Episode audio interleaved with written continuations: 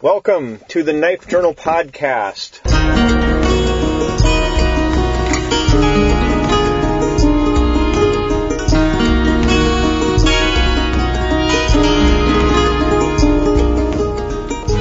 What episode are we on? Oof, 83? Okay, so I uh, think it's 83. this is uh, another podcast first. As far as I know, this is the first uh, podcast about knives ever recorded uh, in an STI. That's a pretty pretty lame attempt at uh, at uh, making it seem more than it is. But uh, anyway, so Jim and I are uh, on the way up to the store. To go and gather some eggs. eggs and such. Uh, hopefully the audio comes out okay. It's uh, this car is a lot louder than most of the other cars I've driven. Yeah, this is a cool car. yeah, it drives pretty nice. Yeah. Yeah, You're driving it like an old lady, though. I know, but uh, Uh, Break in, you're afraid to hit that squirrel. yeah, you know, it's my neighborhood. I don't want to be running over squirrels and stuff. Uh, it attracts vultures. So now we're we're going at a blistering speed of 30 miles per hour. Yeah. Uh, Play by play. Yeah, I uh, I tend to drive pretty uh, conservatively unless I'm on a an actual closed course or something. So, what's new in the knife world? Well, yeah, if you hadn't noticed, I put out a couple videos. Okay. Um, and and uh, I, I put out one about uh, um, magnets on the sheath affecting a compass. Uh huh. That was kind of interesting because, um, of course, we had somebody had uh, you know internet uh, Facebook expert, I guess, um, basically was pointing out the obvious that a magnet would affect the compass, and uh, so I basically told him yes, it would affect the compass, and somebody else had said that that it would affect a pacemaker, which we already have a um, we already have a, a disclaimer on the on the sheath. You know, watch out if you have a pacemaker. But I don't know if um, if it actually is a uh, um, strong enough magnet to actually shut off a pacemaker. Uh, we don't know. So The jury is out. yeah, I'm not I'm not going to take a chance to try to shut somebody's pacemaker off, but but it clearly does. Uh, if it's six inches from a compass, it clearly does make the compass swing. Yeah. But what I what I was showing people in the in the video was okay. So if it gets next, I mean, if you're walking a certain direction and your compass swings wildly, like in a circle, like all of a sudden you'll know that hey, it's it's a uh, you have some kind of issue with your compass. Right. But then when I showed people that uh, it actually, um, I'm going to turn my phone off here, that it actually is affected by, well, my Smith & Wesson 357 Yeah. Any metal next to revolver. Yeah. was was uh, affecting it. The knife itself was affecting it. Yeah. Um, my headlamp was affecting it. There was a ton of stuff that was affecting it, and and I think that you know, you know, it was affecting it in a way that would actually get you lost because it was only like three degrees off. Yeah. So, well, guess what? If you're only three degrees off and you're, um,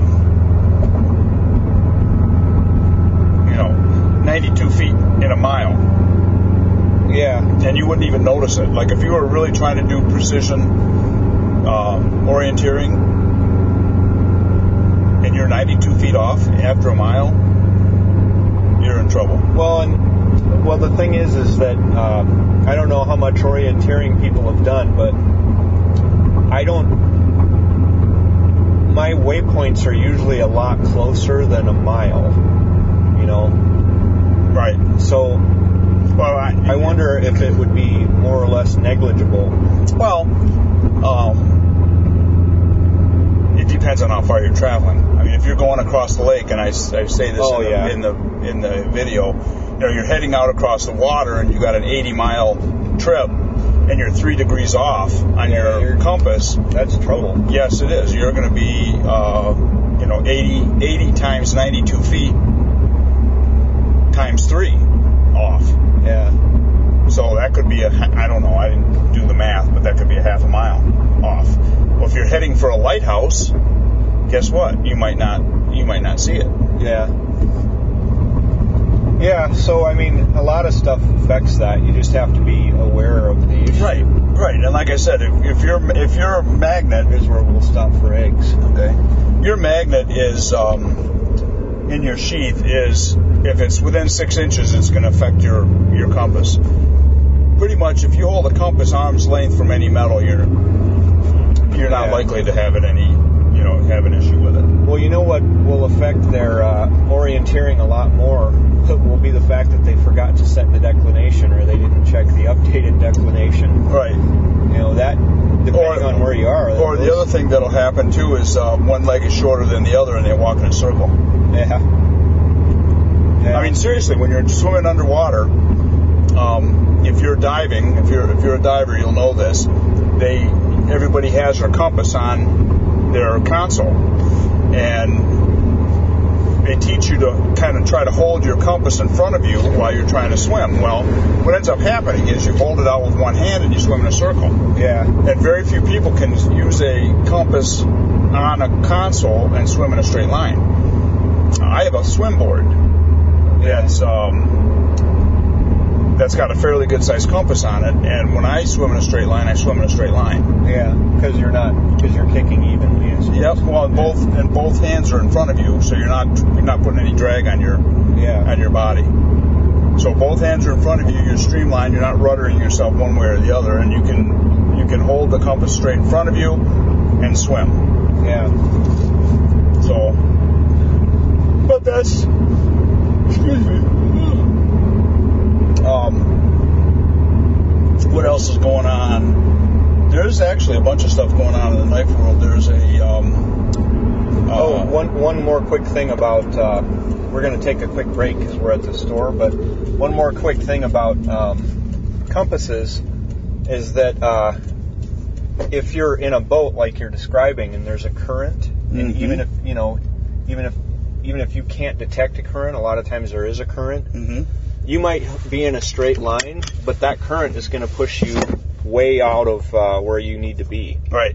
But uh, anyway, we'll uh, get, we'll catch back up and talk about knife news here in Yeah. just a minute. I get to drive on the way home. Bark River Knives offers the best combination of ultra-modern CNC components and old-world craftsmanship. All Bark River knives are hand convex ground and sharpened to perfect cutting geometry for the task they are designed to perform. Bark River knives are available through our authorized dealers.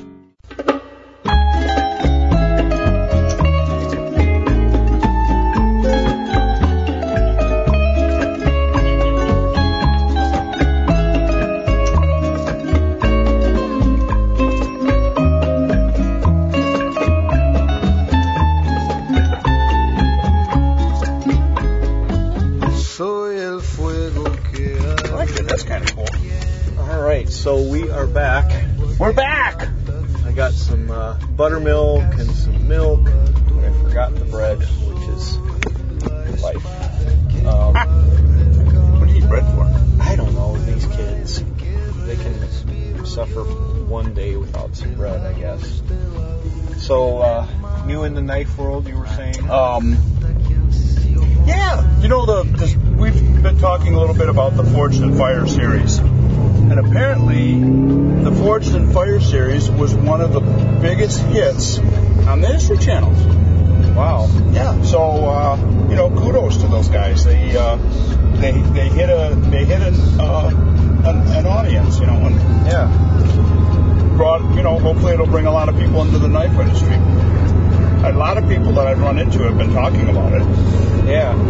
you know, so that's kind of cool. And um, let's see what else. Okay, so the um, largest knife store in Michigan is going to open up here short order. in Escanaba. Yeah, that's uh, Derek. Yep, from Knives Ship Free. And Yep. he, he's got a huge um, store that he's that he's opening up there. Huge. He's never has he ever been on the podcast? Nope. Hopefully we get him uh, during uh, Grind In. Yeah. We'll Well, you, yeah, you'll have to record that. Uh, I have some unfortunate news about the Grind In. What? Yeah, I have all these surgeries to do that Friday, and I really can't do all those surgeries and leave town. so you're not even going to go to that? I won't be able to. I, you know, these stuff stuff needs to get done. Like, unfortunately, that was the only time I could do it because the following week I'm out of town. You know, so So you're missing the Beckerhead thing. yeah, I'm missing that. That's uh, for anybody who's interested. I think that's was it October 1st, was it? Uh, first or the third, I think. Yeah, so Ethan Becker called me the other day, and uh, they're having uh the Beckerhead Fall Gathering, uh, like October 1st through 3rd. I believe it. It's that weekend. Yep. And we caught up a bit. He's been uh, busy. He said he put 8,000 miles on this new truck Yep. already Yep. Yep. because of, uh, hey, there's our eggs, because of various things. So in, in Michigan, you'll have this place where you go and you get your eggs. And uh, you just like walk up to a refrigerator and like put money in a jar and you walk away with eggs. That's hilarious. yeah. That's So- hilarious. We'll be right back. Okay, so Jim is going to drive now. How do you adjust the seats? Uh, there's a thing on the bottom there. And then uh, to get it in reverse, well, obviously you have to have the clutch in, but then you you have to lift up on this thing to get it in there.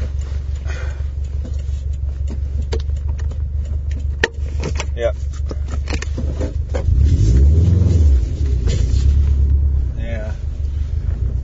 So this is the first time I've ever, ever actually been in the passenger seat. Ah, Jim killed it. Clutch in. Yep, there you go. yeah, it's it's uh, it's a little bit touchy. It takes some. Oh boy. That's what you were doing to me.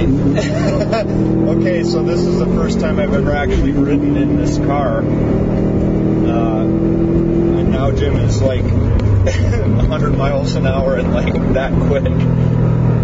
Good God. Yeah, so uh, that's officially the fastest this car has ever gone. Jim can like get away with it because he's got like a badge. shit. Thank God for good brakes. But uh, Never driven one of these before. yeah, but uh, anyway, so uh, Nice car. yeah, it it's uh, it was worth waiting for. I've been wanting one of these since they first announced them, and I never. Uh, now I'm all sweating here. Not. uh, but uh, we should go somewhere where we can really go fast. Well, we have to go uh, and race for real. Yeah, on the a track. Right here? No, you got to go down the hill. Yeah. Yeah, this is a nice ride. This ride's nice. Yeah, that's the real thing is is that the the tires don't give Right. even under like full acceleration, and then uh, cornering in this is like amazing. Like it, I have taken some corners probably a little faster than I should, and it just goes right where you put it. Um, Yeah, it's very nice. yeah. Has it got AC or is that an extra? Yeah, no, option? yeah, it's it's got all of that.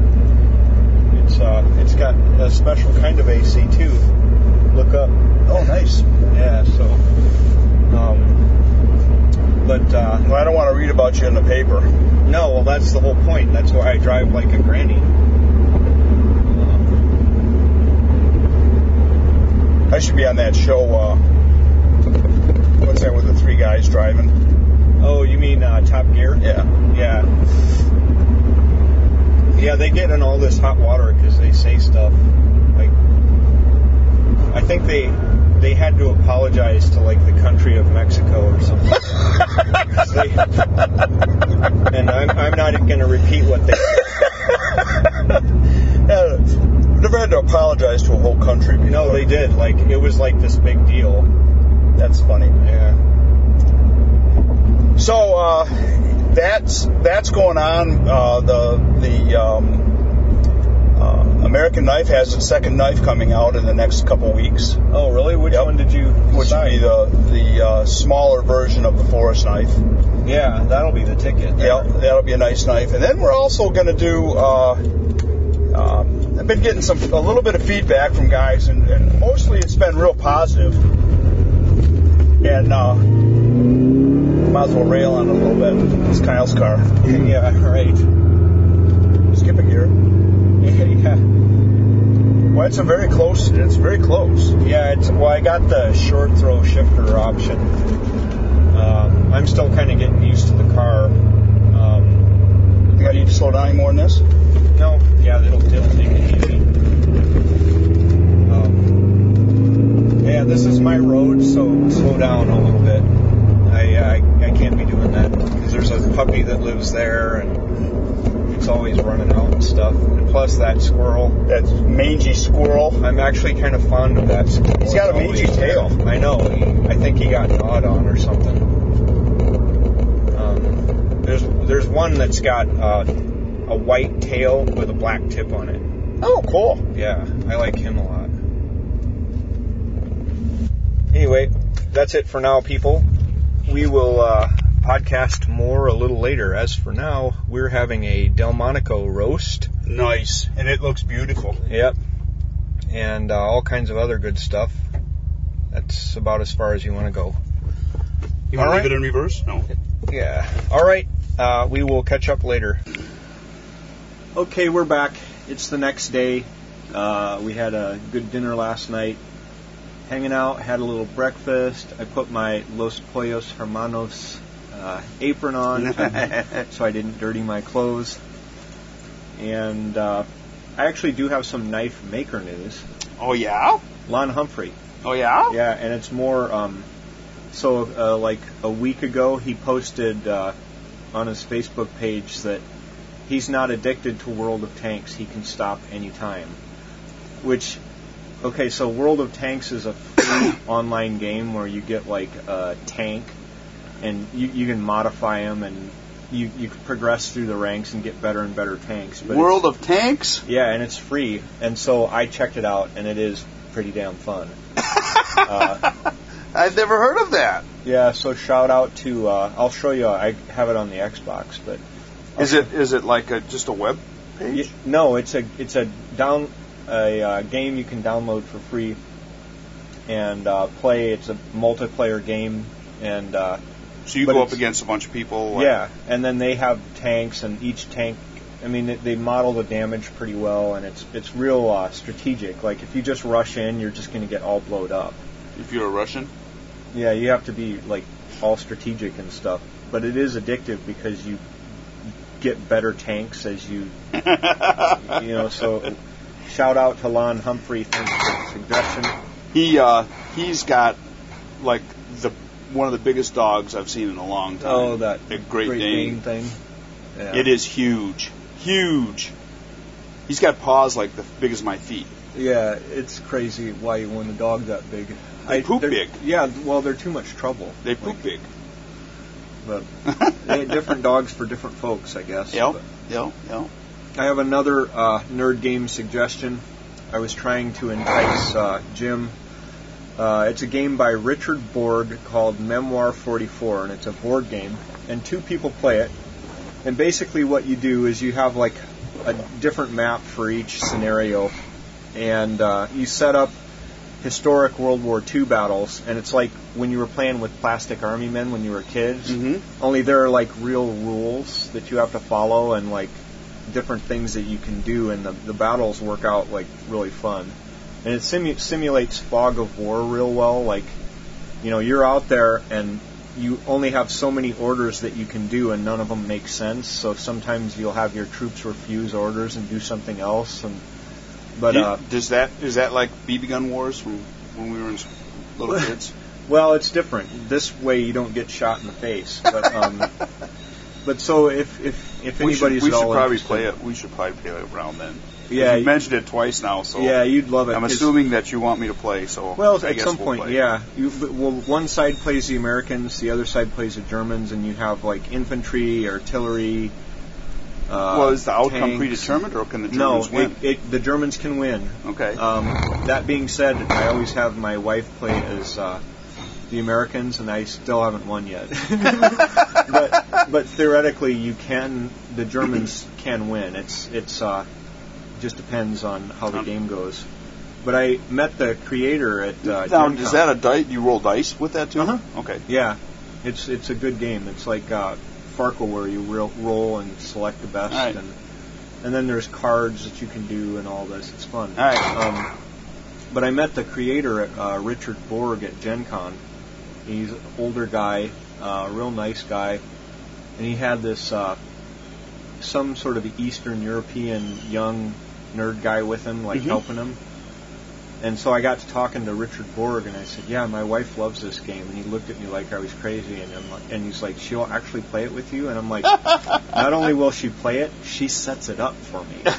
and he says, "Well, you got to hang on to her." And I said, "Okay, so we have the base game. Like, what expansion should I get first? And he said something, and then the Eastern European guy uh, says, "No." You should get the Eastern Front. You know, like, like every, like they can't say, even if they're saying something nice, even if they're being nice, they always have this like, no, this is not what you. If I were you, I would get new tires and then go with the upgrade option. These other tires are worthless. Did know, you? like- That's yeah, they're, they're just so bitter about it. Yep. Life in general. Yeah. Life in general. Did you happen to?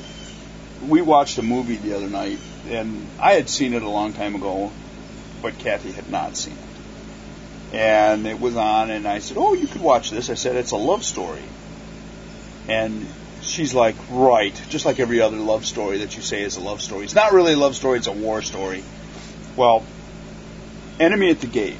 Yeah, And If you if it's you ever get a Harris. chance to see it, it's a really Yeah. really good. Ed Harris is in it, and yeah, and uh, Jude Law's in it. yeah, Jude that Law? that was yeah, Jude Law's in it. That was really good. and we're so we're watching it, and it, you, I mean, it's it's.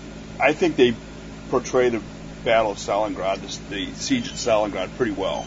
Yeah, And um, so she's she's watching it, and she says, like, it's the brutality in it is pretty bad. I mean, you you know, right in the beginning when they're yeah, loading people on boats and sending them across and that kind of stuff. But but as the movie progressed, she started going. You know, she started seeing a lot because it kind of slows down on the brutality and ends up telling the story of the Yeah. of the sniper. And uh, you got to have the shooting and killing to keep the men in the theater. yeah, exactly, exactly.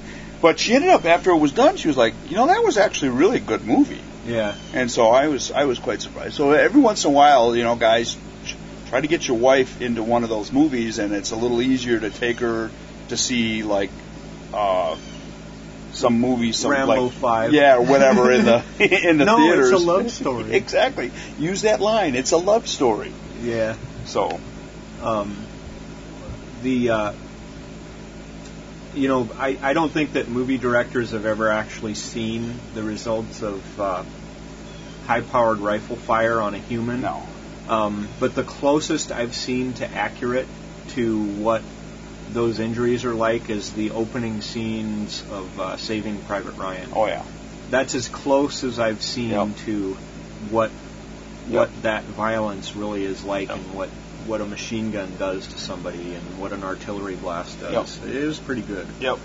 Well, that um, and that's a that's a brutal movie. Oh yeah. That is a brutal, gritty movie. We we watched Django Unchained the other night, and uh, that's a Quentin Tarantino movie, which is like the total opposite. Yeah. Every bit of violence that's in there is exaggerated to the nth degree. Yeah. Um, Well, it's he's you got to look at who his influences are, and if, if anybody has seen older movies, you'll you'll be able to pick out exactly where he got what from and everything. But like uh, he's pretty influenced by Peckinpah and Sergio Leone. I would say those. So Sergio Leone was the spaghetti western. So Mhm. all the the way he does his scenes with a long scene and Right. and the scores he picks. He I think he even has Ennio Morricone doing some of the soundtrack for some of his stuff. But He had a um, Jim Croce movie, a, a song in this movie, oh yeah, which surprised me. huh. It's very it surprised me a lot. but yeah. But so, you're right. The? But the there were scenes in the in the movie where um, where where Django is practicing shooting, and the way they filmed it is exactly the way spaghetti westerns are.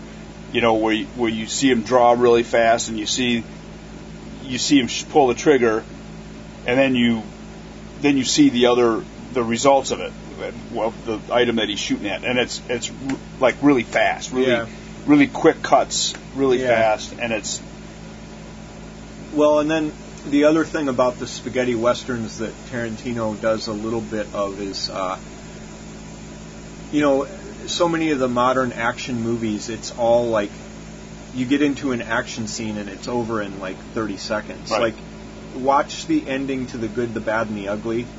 How they um, they had all three guys kind of in a triangle. Right. I mean, that's like a 20 minute scene Right. for like three gunshots. right, right, right. You know, and that to me that's far more interesting than just watching three people shoot each Well, other. did you you know I was reading the other day about um, about how they've transformed movies where they've taken the human element now is like superheroes. They're not they're not human anymore. And what I what I mean by this is the if you look at the Jurassic Park, the original Jurassic Park movie, and then the most recent Jurassic Park movie, and they show the kids in the original Jurassic Park as being freaking scared shitless Yeah, to the modern version of that to the kids become superheroes yeah, you know where they're not afraid and they're not trembling and they're not they're not afraid of anything. And they're they're you know where most where most people in real life would just basically sit down and curl up into the fecal position and die. Like they did in the original one. Yeah, um, this one they they fight back, and and it's like not necessarily human nature to do that all the time, because way more people die than than fight through it. yeah, But I thought I thought that was kind of interesting how they were saying that they they basically made kids into superheroes compared to what they were you know 20 years ago. yeah. And I'm not sure if that's if that re- is representative of what really is happening in the real world. I mean, no, I it's not. I still see I see people tremble on, for you know for no apparent reason. yeah, I see people who are like grown-ass men tremble when I do a little injection to take a mole off. Okay. Really? Yeah. So, you know, like there are very few like strong silent types. When I get my there. when I get my blood drawn, um, I go usually go to the clinic because uh, my insurance pays for what Kathy's work will do. yeah, So they'd rather have them do it than have me go somewhere else. So my doctor, who is not in that system, always sends my labs to, or you know, go get your labs done at where Kathy works, where my wife works. So when I'm coming in to get that done, Kathy always warns the phlebotomist that I'm, I'm I've got like this wicked, ugly sense of humor. Yeah, and but she never says exactly what I what I'm going to do, and so I'll I'll be waiting for her to poke my arm, and the minute she gets like the needle into it, I'll I'll start screaming like at the top of my like ah ah ah. I will I will flinch or anything, but it's funny to see what they do. Their reactions are like, oh Yeah. oh my god, what did I just do? yeah. I don't do it all the time, but I do it once in a while. I I always try to I always try to like make their job as easy as possible because I don't want to get stuck again. but uh, yeah, I had to I had to have a little biopsy done on my uh, hand uh, about a month ago, and I, and I was surprising how much like it hurt to get that injection. I was like, Jesus Christ! I do this. to- I didn't know that. no, I had a say something? I had a colored uh, thing over there that I thought could be something bad, so I just went into the office and had somebody biopsy it. Uh, but the injection actually was like somewhat painful. Yeah. like, and I'm sitting there like, yeah, I just do this like cavalierly all day long, every day, and I don't realize what I'm doing. Now, now it's like, oh, maybe I'll think about that differently. Yeah. But uh, That's funny. That is funny. Well, it's I think people's pain tolerances are a little different too. yeah, You know, everybody's got a little bit different. Some people don't have any like pain at all. yeah, I mean, I remember reading about uh, some disease where your nerves are Yeah. disconnected or something like that, and it's like a real big bad problem it's- because you, you yeah. can hurt yourself and not even realize you hurt yourself. yeah. Well, and you you have pain sensors because that's your body's way of protecting you. So, you know, it's bad if all of your systems aren't working, even though you sometimes wish they weren't. um, knife wise, what else do we know? Uh, Grind In is next weekend. Yep. Um, It's the Jerzee Devils one. Yep. I, I heard it's like packed, yeah, it is, and um, like 60 plus 10 again. they have uh, they have some of the um, the tracker blanks again. Only we made them a little bit longer. nice. I, I, yeah. I drew them a little, a little bit longer this time. That's what we were hoping Yep. to happen. And then they they also have a um, a competition rope cutting knife or one of the competition knives. I don't know if you've seen the the Is blade. this the one that has. Ramos? Okay. no, they they changed them. Um, Okay. What what happened was that didn't meet the qualif- the specifications. No, yeah. I, I mean, so you got a guy designing a, a chopping knife that won't Right. a, a competition chopper that doesn't meet competition chopper right. specs. Right. Exactly. So we we fixed that anyways. But have you seen any of that? The blade sports? Yeah, actually, um, I got to give a plug to uh, somebody we met at PWIP, Randy Nance. Mm-hmm. Like, if you want a competition chopping knife, Randy Nance, like the guy? It's it's the everything he did on that knife because I, I actually used it in the chopping contest and got second. And the guy who got first chopped through something that was like the size of my wrist, and I was like the second person to go. So I, so I was through the thick thick part of the log. Like if you, in my opinion, uh, in my opinion only, he did. I was looking at the knife and I'm like, you did absolutely everything I would do to make a, a chopping knife. Every little feature I would look for in there is in that knife. What's interesting about that about that competition that, that I think it's called Blade Sports. Uh-huh. They uh, they have to do things like cutting water bottles, Yeah, where you stack a bunch of water bottles in a row and you got to see how many you can slice through. yeah, Um, they do uh, where they have this thing where they'll let golf balls roll across the table and you got to cut them as Yeah. they go across the table. Oh, jeez. So you, so there there is some skill that's that steps beyond the performance of the blade. The blade Yeah. performance is important, but you have to have some kind of hand-eye you have, coordination yeah, too. hand-eye coordination. and they'll they'll have a deal where they'll drop they'll have ping pong balls and they'll roll they'll like have a tube in the and they drop a, a they drop a, um, a ping pong well I guess there's a, a whole line of ping pong balls that get dropped out but you have to chop them as they go by you Yeah. it's like one after another after another after another and you and you have to see how many you can chop and you have to chop them they can't crush them he has to he has to cut them in half Yeah. so when you think about cutting, I, I guess I haven't. I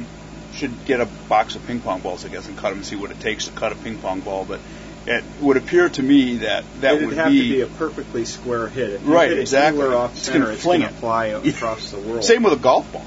Yeah. And they and they do a thing where they got to cut a golf ball too, like that, rolling on the you know. And if you, I mean, it's so. And then you then you have to chop two by fours, and then they have to cut rope, and they have to cut water bottles, and and they have to, and it's all timed. yeah. And and then so then it's a time and what do they call? You get points off for missing things or points off for, um, you know, there's I don't remember what they call that, but it's a time plus something or time minus something.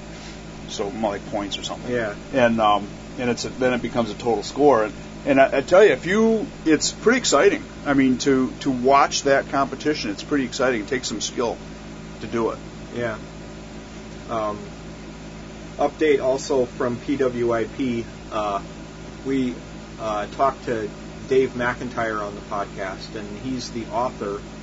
Uh, and if you go back and listen to that, um, you can hear all about his books. But I did end up uh, downloading and reading his uh, his series from Amazon. You good? Yeah, it's it's good. I, I I'm through the the first book, and uh, it's kind of a zombie apocalypse thing, but done more intelligently, uh, and it, it was really pretty good.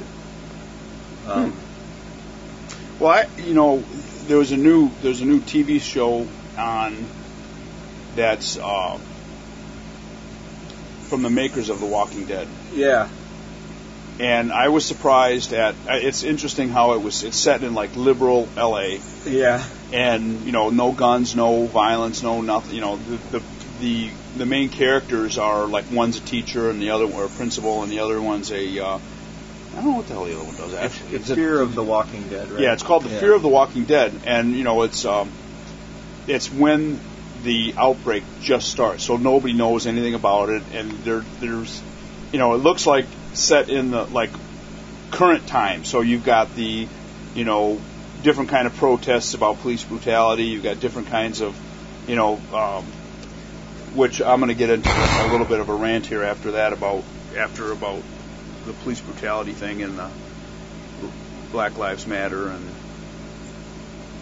that that kind of stuff. But um, yeah, so I'm. I heard that the hopefully season five of Walking Dead is coming to Netflix soon. I have another show that uh, people should check out on Netflix. It's uh, Narcos. It's awesome. You would love that show. It's about uh, Narcotics cops. yeah, but it's um, what? Who's that guy uh, from Colombia that was the big drug lord that they caught finally? Uh, oh, um, nah. Uh, Pablo Escobar. Yes.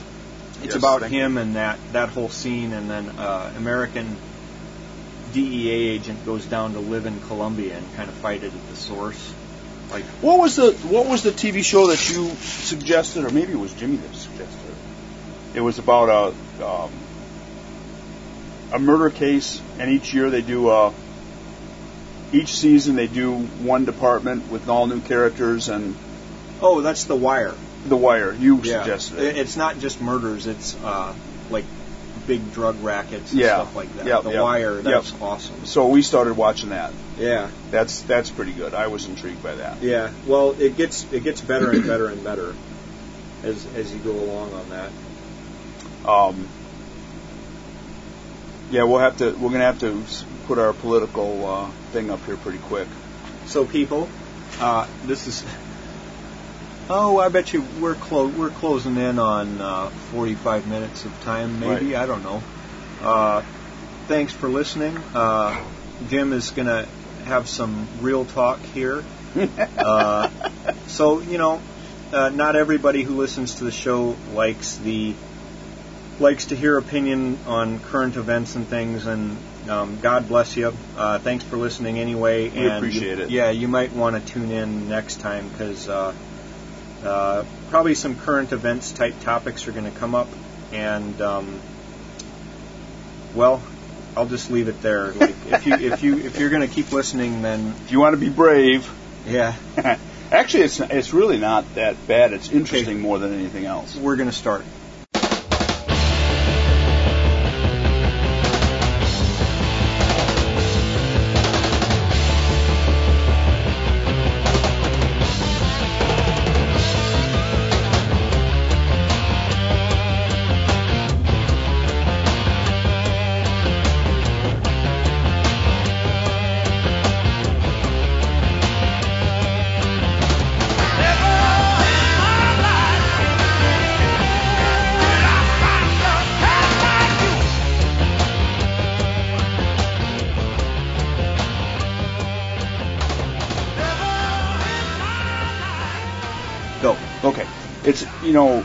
First off, I'm intrigued by what's happening in the political race right now in the for president.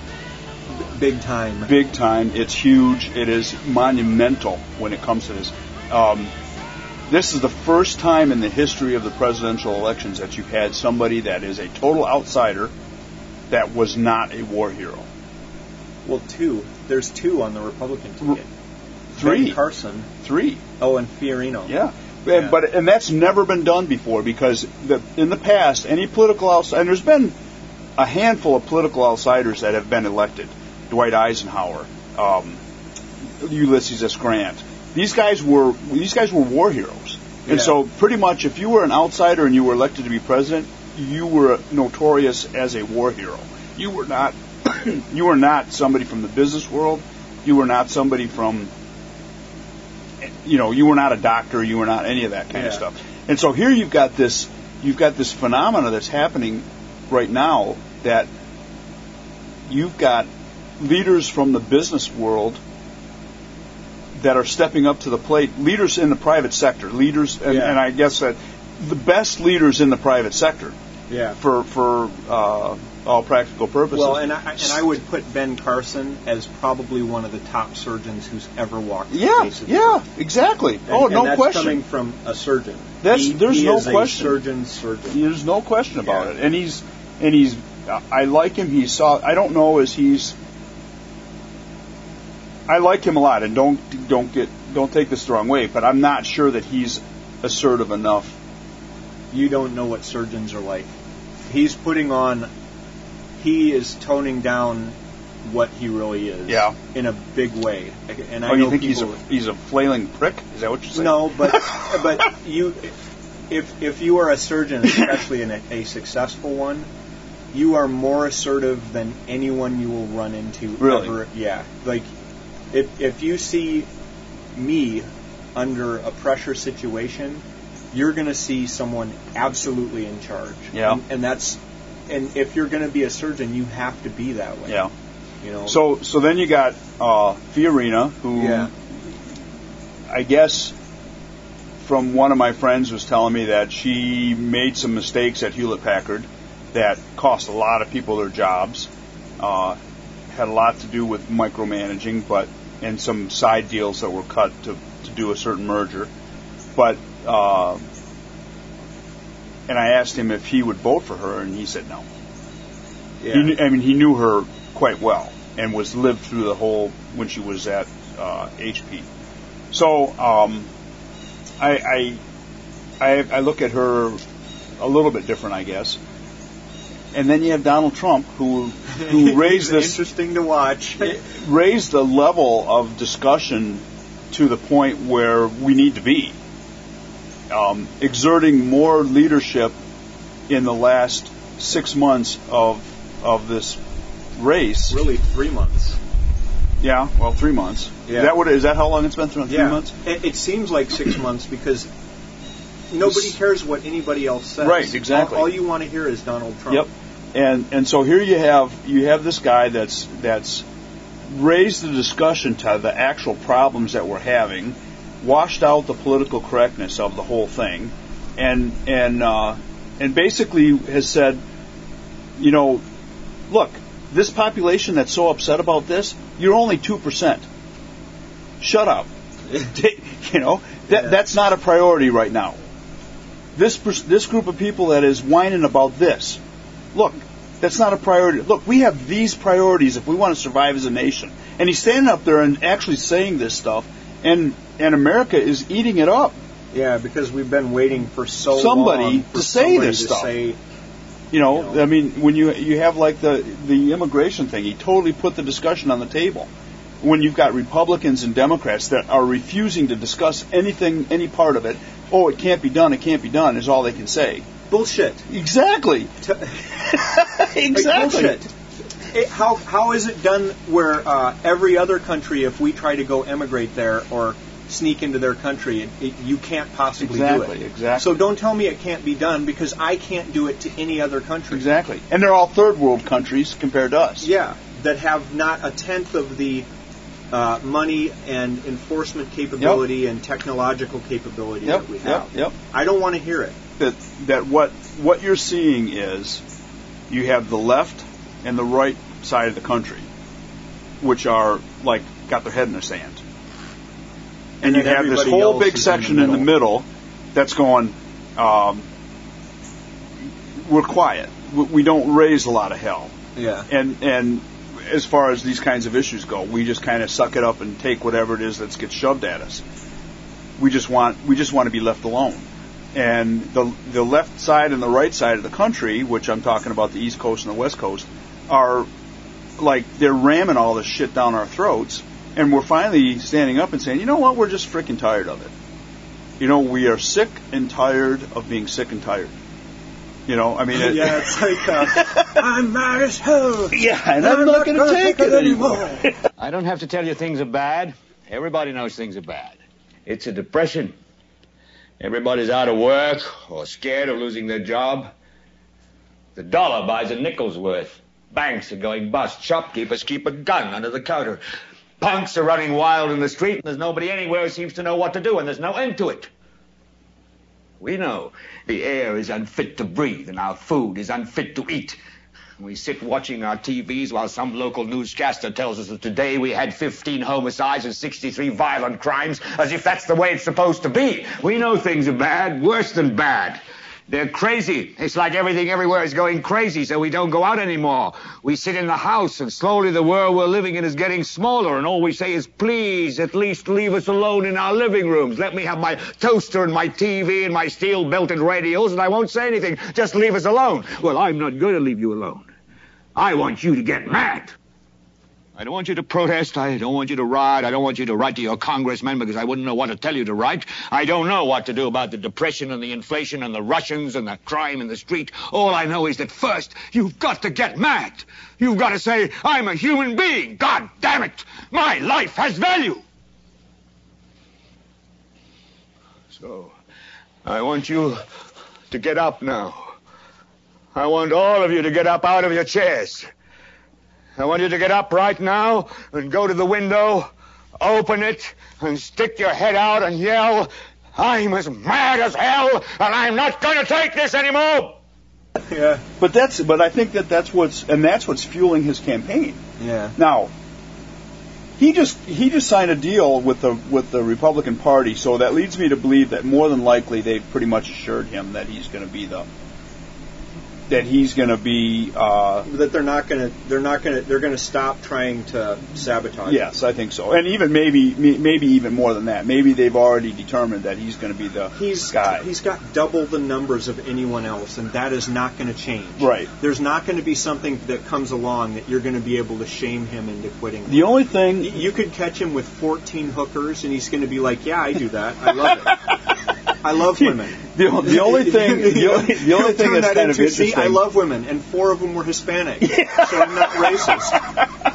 you know? It was yeah, two black women, a Chinese lady, and Yeah, a and I a, love two. Hispanics. and they love me. See, well, his and here's the video. Look at how I get that one done. yeah, he's um, uh, I think, I think what he does is he offers a leadership quality that we just have not seen. And and look, we own the House and the Senate, and we have no leaders there. We have frickin' John McCain signed on to the Iraq the Iran deal. Oh. John McCain signed on to giving nukes to Iran. Now, what the hell? Tell me this guy is not the Manchurian candidate. I have no idea what's going on. It's him. crazy. I don't under. I mean, they're just not acting like like the, their constituents want them to. Well, and You know, the- John Boehner won't even like, bring anything up. I'd be like every every day I would bring up something to push through the House, and it would be a simple like a five letter bill, a five word bill, be handwritten on a piece of notes. Hey, we're going to do this, and here's the vote, yay or nay. Yeah, And and we and it, and it would every day it would be something up. I'd be sending something through so the president can be the guy of no. yeah. Well, you know, again, the, they just they they don't represent the, the one complaint I have is is that they don't seem to represent. They don't pay any attention to what their constituents want. Nope. at all. I, they pay attention to what the news media and what people inside Washington D.C. want. Yep.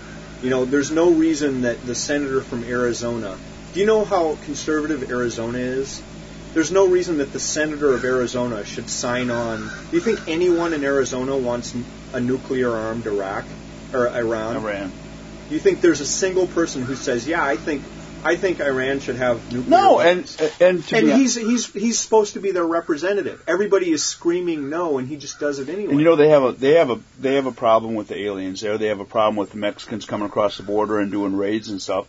And I and I do believe that the lion's share of Ariz- Arizonians want the, a, a border wall up. well, I think we have we have podcast listeners from Arizona who will second that yep. a thousand times. I've Yep. actually been on the border Yep. with with one of our listeners from Arizona. It's dangerous. You wouldn't. It's like no country for old men. Yep. Yep. Like I can't tell you what's going on down there. yep. like- exactly. I can't. Literally, I cannot tell you what is going on on the border. Yep. And so so you know that they want and s and McCain is like, no, we can't do that. Yeah, it's That's impossible. ridiculous. It's impossible to do that. Yeah, You know, I, I, Is- I, Israel of- does it. Yeah, I'm sick of hearing. Yeah, it's okay for Israel. Here's the other thing: Israel is an ethno state. Is- Israel is a state that acts in the interest of the Jewish people. Okay, we let them put up walls. We let them protect their own people, but we can't protect the American Actually, people. we help them protect their own. Right. people. We pay big money so that they can have an ethnic state. Mm-hmm. Okay. We.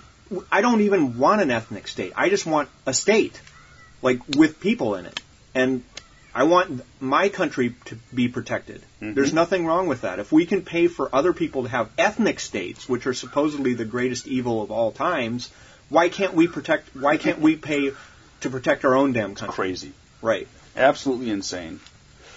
And so it so it is interesting to uh, to to see to be in a part of American politics right now because of that. They Yeah. that that is just taking everybody by storm. Nobody even knows which way, you know.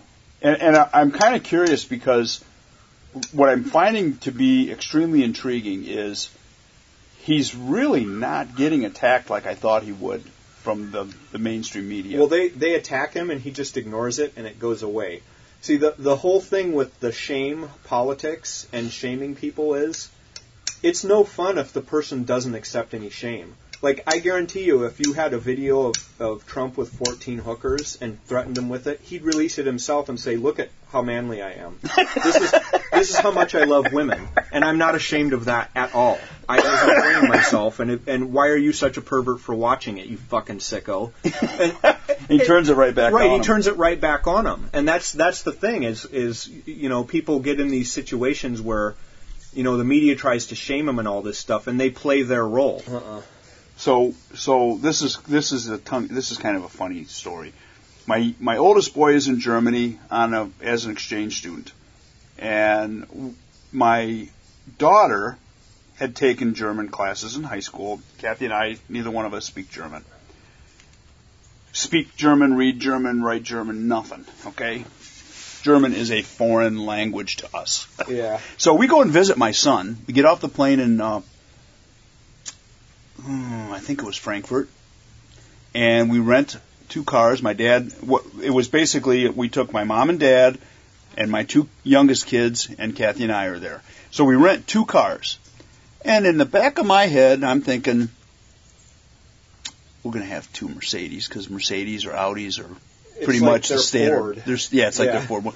So we pull up and, and uh, we go up to the to the rental counter, and I had already made arrangements, and we, we were getting two cars, and uh, they hand me keys, and they say Ford on it.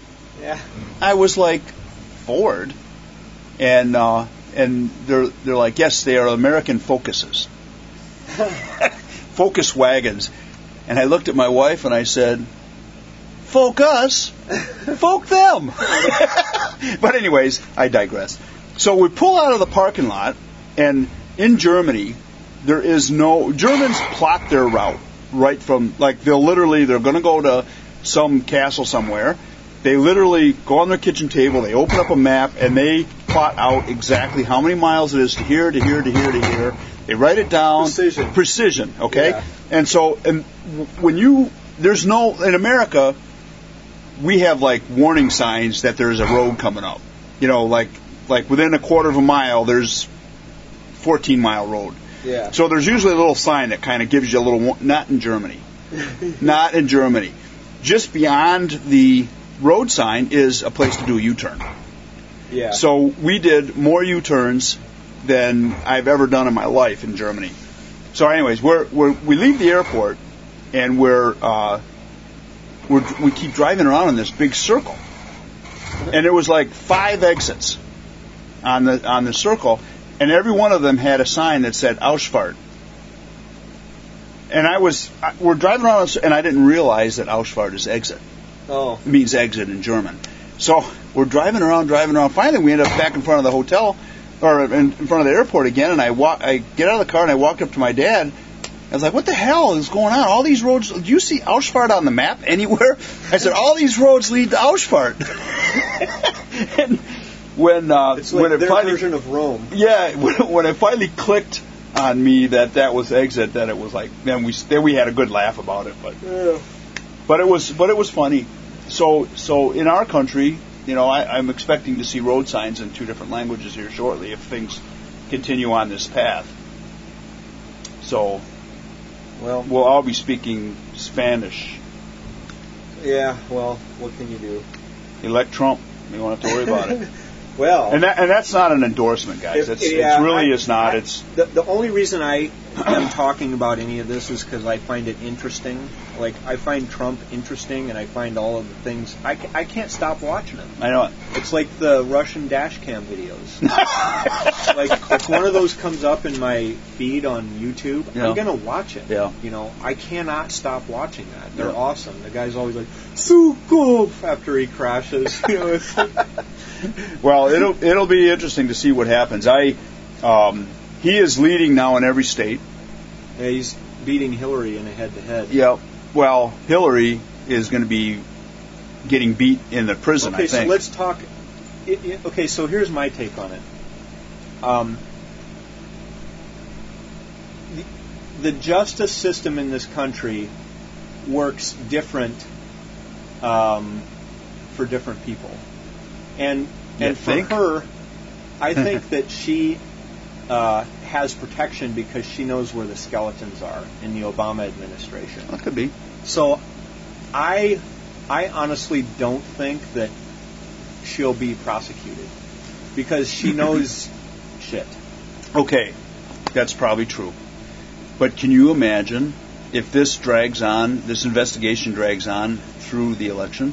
Well, and and that's the thing is, I think that that's what Obama's going to do. He's not going to process prosecute her. He's just going to drip, drip, drip, and sink her campaign that way. Yeah. But what's going to happen when the next guy comes in line, and the whole new uh, attorney generals are She'll looking get a at? pardon. He'll By pardon who? her. Obama will. He'll be out of office. No, he'll pardon her on his last day of office. You can't be pardoned if you're not You prosecuted. can. You can. Actually, they they said they what they do is they say for all crimes that may have been committed. It'll be interesting to see. It Yeah, because they they've they've pardoned people who uh, were not. Uh, you stepped on a slug. is that what that is? Yeah, they they pardon they've pardoned people who are not even under prosecution yet. No, it'll be interesting to see what happens because um, what she did is really bad, really really bad. They, the, what she what Petraeus did was bad. Okay, could have easily been overlooked because it wasn't. It didn't go. It, it didn't go very far. It just went to the, the his lover who didn't use the material for anything because he handed over her This his. stuff, hackers have that stuff. exactly. Like- what what what they figured there- out. there was a guy trying to sell all of those uh, emails that she deleted, what like on Friday. what uh, what they found out was the ambassador that was killed, Stevens. His itinerary was in her emails Yeah. weeks, months before that Benghazi happened. It was let out that he was going to be in Benghazi. And it was on a server in a bathroom in Yeah. fucking Colorado. yes. Give me a break. Yep. So so really what what That's secure. what she did was she blatantly ignored the rules of operation when it comes to stuff like that. Right, because she's above all of it. Well, know. she didn't want to be bothered with the with the. And let me tell you, I had a I had a SIPR account, and it's you can't get an email out of a SIPR account. You can't forward anything. You can't you can't get it off of that network and put it on another network. I mean, you have to paraphrase everything, and if you and use a different account, and if you paraphrase it, and it's still you you're still giving out classified information, it's still giving out classified information. It's not just because it's not marked classified doesn't mean it's not classified. Well, and that's the thing is she's saying none of it was marked, Marked. classified. Well, there have been uh, people that have gone to jail in the past, and they said that the information is classified uh, regardless of whether it's marked that Exactly, way or not. exactly. It's classified But- by its nature. Right, From they- the second from the second it is produced, if it has classified material in it, even if it's not Right. So so let's know. say let's say that um, the word marathon watch is classified. Let's let's use that as an example. right. And be, and so initially there's a report generated that says marathon watch and it's marked classified at whatever level it is. Okay, so I read that report and in that report says marathon watches have tritium uh, vials on their on their uh, watch face. Okay, so now I fold I put that back in its envelope and it goes back in the vault and I walk out of the room, take my pick up my cell phone, and on my Hotmail account, I write to Kyle, Dr. Kyle, and say, "Hey, marathon watches have tritium vials on their face," and I push send. Yeah. Guess what? The email wasn't marked classified. It was not It marked still classified. Yes, exactly. Yeah. And that's what. If you look at the emails that they just did an email dump the other day, and um, my buddy Dave read all of them. I couldn't read all of them because I was getting violently ill. Um, there was boatloads of emails that were redacted because it was classified information that was was on Yeah, the. why is it redacted if it's not classified? If it's not marked classified, yeah, and, and the whole argument of of uh, it wasn't marked classified. is bullshit. Yeah, it doesn't work. It, it does not work that way. It is Right. classified whether it is marked that way or not, Exactly. and you are you are responsible to know. Yep, yep. You know, it's your responsibility, and you sign the fucking papers Yep.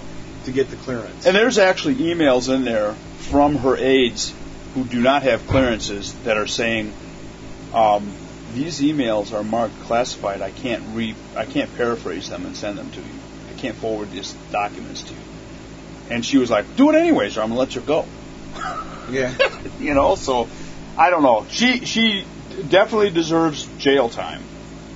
Well, we'll and, see. and I think the Democrats are to the point where they're they're pretty much going to wash their hands of her before very long. Well, if Biden steps in the race, say bye bye to Hillary. Yeah, yeah. And and what's interesting is Bernie Sanders is catching up to her in the polls, and he's a socialist. Oh. You Yeah. know, I mean, Well, here he- you got here he you got. that he thinks that there should only be one kind of deodorant. that's funny. No, for real. Like he said that. What is it? What He kind? said he said something like, uh, if it's Old Spice, I don't care. "Why do we have 18 different kinds of deodorant and 13 different kinds of shoes, and we still have hungry children?" The two have nothing to do with each other. If you wanna, if you wanna see hungry children, go to the country where there's only one kind of shoe and one kind of deodorant. Fuckhead. It's called fucking Venezuela. You want to see hungry children? Go to the kind of managed economic system you're talking about, you fucking old coot.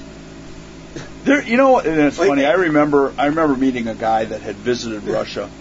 In, uh, I take that back. He had visited the Soviet Union during the period of time that they were like neck deep in communism, and he was talking about the how great their system was, how they, you know, and and I I don't know what part of Russia he went to, but they obviously had no bread lines there. Yeah, they didn't take him to the part where people are starving. Exactly. They didn't And- take him and, to the like- gulag in, Yeah. in uh, Well, well, frickin' to Siberia. everywhere but Moscow. Yeah, exactly. Which is absolutely, you can't get anything there. right.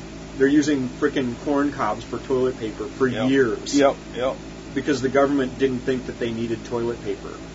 You know? And it's crazy. Yeah. And it, it is absolutely crazy.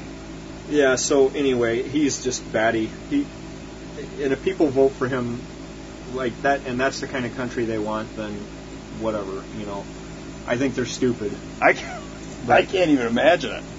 Yeah. I can't even imagine. I hate even. I hate stoplights. Telling me that I have to stop. Yeah, you'd like the Russian dash cam.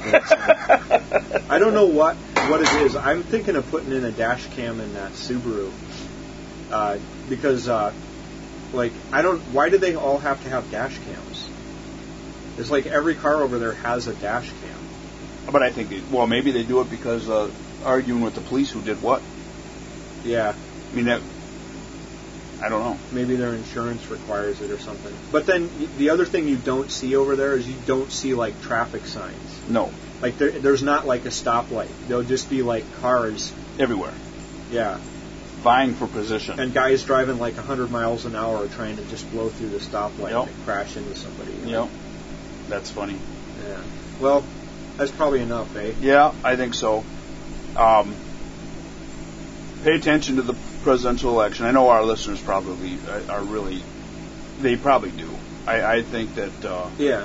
that our that our peeps are probably, you know, We have a pretty smart audience. Yep. They're pretty Yep. up on world events. you know, yep. So uh, lots of fires out west. Global warming. Yeah. Or wait a minute, global. What, I don't know. What's what's the latest thing on global warming? Is it still global warming? I think you're supposed to say, okay, so here's, Climate change. Okay, so here's something that I, I had this thought the other day.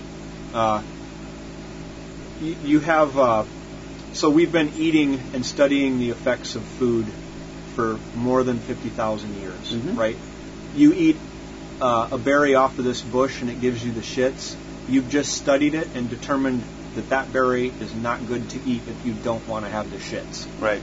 you know Eh, we've been doing this for 50,000 years and still when we do studies one week uh, coffee is bad for you the next week it's good for you one week red wine is bad for you the next week it's good for you and there's eh, that's just the very nature of science is uh, that that science involves uncertainty Right. you know you're you're constantly learning new stuff uh, about stuff and sometimes the stuff you thought you knew becomes completely Well, invalidated isn't like isn't next um, and doesn't it depend on the way the study is written? Yes, and then you know the other thing is is that it's a lot of these studies. Um, they do one study and it's never repeated. The scientific method is you do a study, and then your results are supposed to be reproducible. So they went and did the social sciences research. They took a hundred of these like big, groundbreaking social Pseudoscience. Well, right, but they they did a hundred. They took a hundred of these. This was last week. This is why I started thinking of this. Is like they took a hundred uh, social sciences studies that were like supposed to be like landmark. You know, this is a great study, and like something like sixty-seven of them, they couldn't reproduce the results. You know, so there's even our best stuff is if it's not reproducible, it's not science. Right. You know. Well, that's what And- my kid is always. He he hates Well, the so whole social science thing. So, so we've been we've been studying all of this stuff. We've been studying food for fifty thousand years. We've been studying all sorts of things with a lot more precision for thousands of years. We've been studying the temperature of the Earth for what fifty years, maybe. But somehow the science on that is settled. But we can't fucking figure out whether we should have one cup of coffee or two. like, I know for me, I need more than two. right? But but you see the Yeah. point. It's Oh yeah. Exactly. We've we've been studying one thing far All longer, this time. and it, it goes back and forth all the time. Yep. Yep. But somehow the science is settled on something that we've known about for 50 years. It's because Al Gore is making money selling carbon credits. yeah, that's true. A lot You of know? people are getting rich from it. Yeah. I mean that's and and if you look at all you have to ever do is follow the money.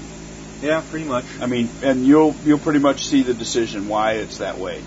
Uh, follow the money. I mean, do you really believe that taking one little, um, what the hell are those pills that you see advertised all over the place where you're flipping through the channels at like five o'clock in the morning, I don't know. I and don't they have these TV. Extenze or something like that, and they're if that worked, everybody would be driving. everybody would have it. yeah. So, so it, it it cracks me up how how gullible we are Yeah. because those companies put those ads on. You know that they sell them. Yeah. You know they sell the snot out of them. Otherwise, they wouldn't be able to afford the advertising. Exactly, and they buy our ads. Yeah. You know, I don't. know. It's crazy. Well, let's go. All right, How we got st- people to do and things to do and things to see. Okay, um, Facebook, Knife Knife Journal, podcast at knifejournal.com for an email address. Um, Knife Journal podcast on Facebook. You got um, the website, which I am I am slowly starting to transform that from a forum site back to a uh, a, a magazine blog type stu- site. Um, that transition is going to probably be completed by the end of the year. Um, uh, like I said, Facebook, friend Kyle and I on Facebook. We're uh, we're always open to uh, new friends unless they're Russian hookers. And uh, people have been sending me uh, stories to troll you with, but I, I didn't want to have a repeat of that one episode. like what? G- Give me one. Well, I'll, I'll we'll do it next time. Okay. Uh, So we, we 'cause do they- have some we do have some readers' email that we've got to send. We got to deal Yeah, we got to deal with that. But um, yeah, just uh, just just check us out on the web. We're all over the place, and we just uh, actually, uh, I think it's called GSN Network. Just picked us picked up our podcast, and they're uh, they're they're putting it on their on their website. Oh It's, yeah. um, hey, if you guys want to help out the podcast, we're not asking for money or anything. We never do any of that. But if you've enjoyed the podcast and you haven't written us a nice five star review on iTunes, uh, we Yep. give you a five star performance every week. Like uh, sometimes six. sometimes we go to eleven. Yeah. Um, but uh, you know, if you want to help us out, uh, keep the podcast coming. Uh, uh, you know, do help us out with a nice iTunes review. It, it uh, Yeah, it does help us out. raises our uh, our uh, whatever. Although I, I've seen like on charts we're like pretty high up in Yeah. the world of Yeah. podcasting. Yep, yep. In the podcast world, we are superstars. Well, jeez, that's that's like being the beauty queen in the leper colony. That's better than being the ugly one in the leper colony. that's right. All right, well, we got to go. Yep, we got to go. So keep your friends close and your knife sharper. Yeah, that exactly. Stay out of trouble. Yeah, and go outside and play. Bye. Yep, bye.